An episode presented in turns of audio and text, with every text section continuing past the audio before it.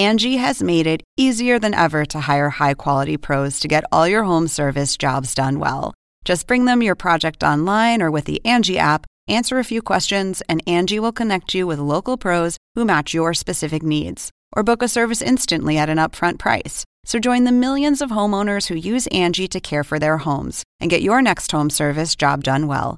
Download the free Angie mobile app today or visit Angie.com.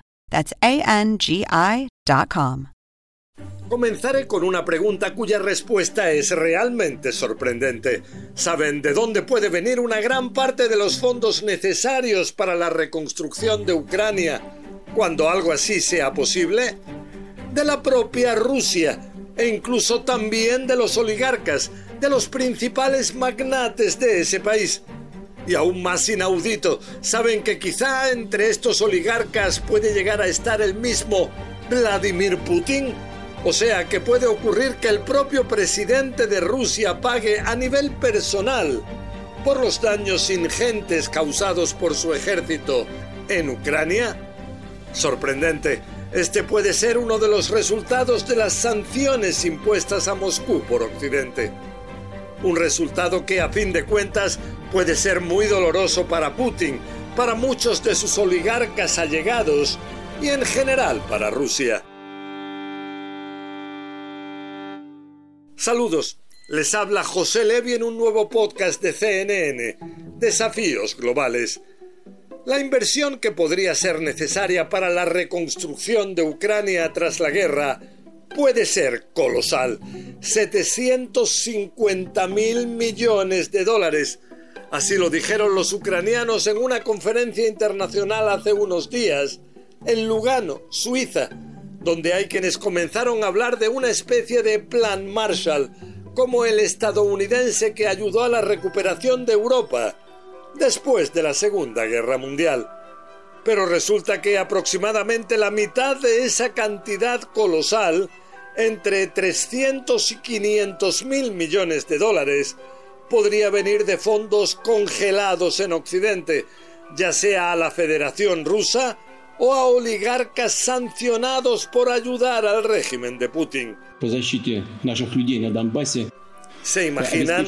Sería una especie de indemnización a una escala gigantesca. Me atrevo a decir que es muy probable que sea la más importante de la historia.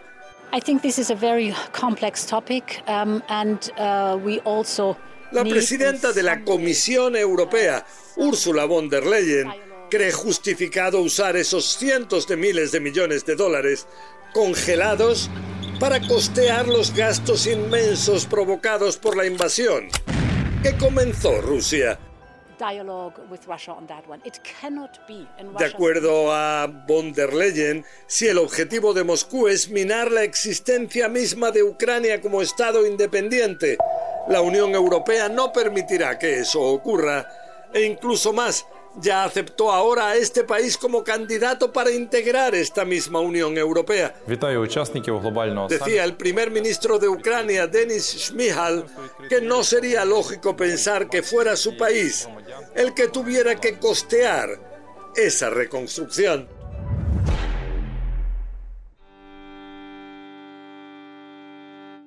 Según sus palabras en Suiza, las autoridades rusas fueron las que desataron esta guerra sangrienta y causaron esta destrucción masiva, por lo que son ellas las que deben rendir cuentas. La reconstrucción de Ucrania no es un proyecto local, no es un proyecto de una nación, sino una tarea común de todo el mundo democrático, de todos los países que pueden decir que son civilizados. Reconstruir Ucrania significa restaurar los principios de la vida. El presidente de Ucrania, Volodymyr Zelensky, añadió que cuando termine la guerra, la reconstrucción de su país permitirá conseguir el Estado más libre, moderno y seguro de Europa. Según él, todo el proceso será una contribución a la paz global, pues dijo, la recuperación de Ucrania sería la de todo lo que hace humanos a los seres humanos. Cannot be in Russia's interest that because of Russia people are dying of hunger. Von der Leyen aseguró que se está verificando cuál sería el marco legal que permitiera lo que en Moscú muchos consideran sería un verdadero robo, una violación flagrante de las normas más elementales de la política y economía globales. Hay que tener en cuenta que en los últimos años la economía rusa y sus oligarcas, o sea, sus multimillonarios más destacados, entraron con fuerza en las economías de Occidente, tanto en empresas diversas como hasta equipos de fútbol. Eso hace que ahora Rusia y sus fortunas sean mucho más vulnerables a este tipo de medidas.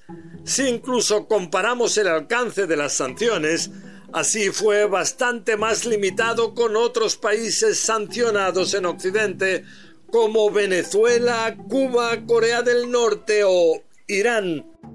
Y no solo en la Unión Europea, también en Washington este tema de las sanciones por la guerra de Rusia en Ucrania pasó a ser central.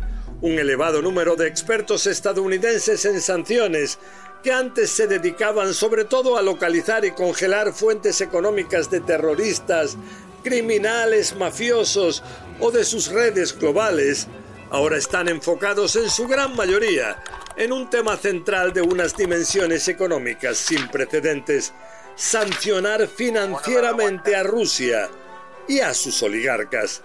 Un tema que se considera es también de seguridad nacional para Estados Unidos, por lo que para sus investigaciones tienen acceso a información clasificada, reservada, de inteligencia, por ejemplo, en lo que se refiere a transacciones que se estén llevando a cabo.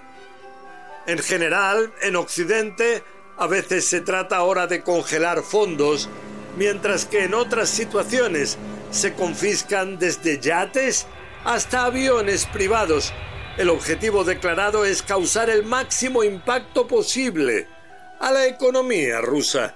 Si bien en Moscú destacan que las sanciones no han dañado hasta ahora significativamente su economía y que incluso a veces es al revés, dicen los responsables de las sanciones que la palabra clave es paciencia, pues se necesita tiempo para que Rusia sienta más el impacto real de estas medidas económicas.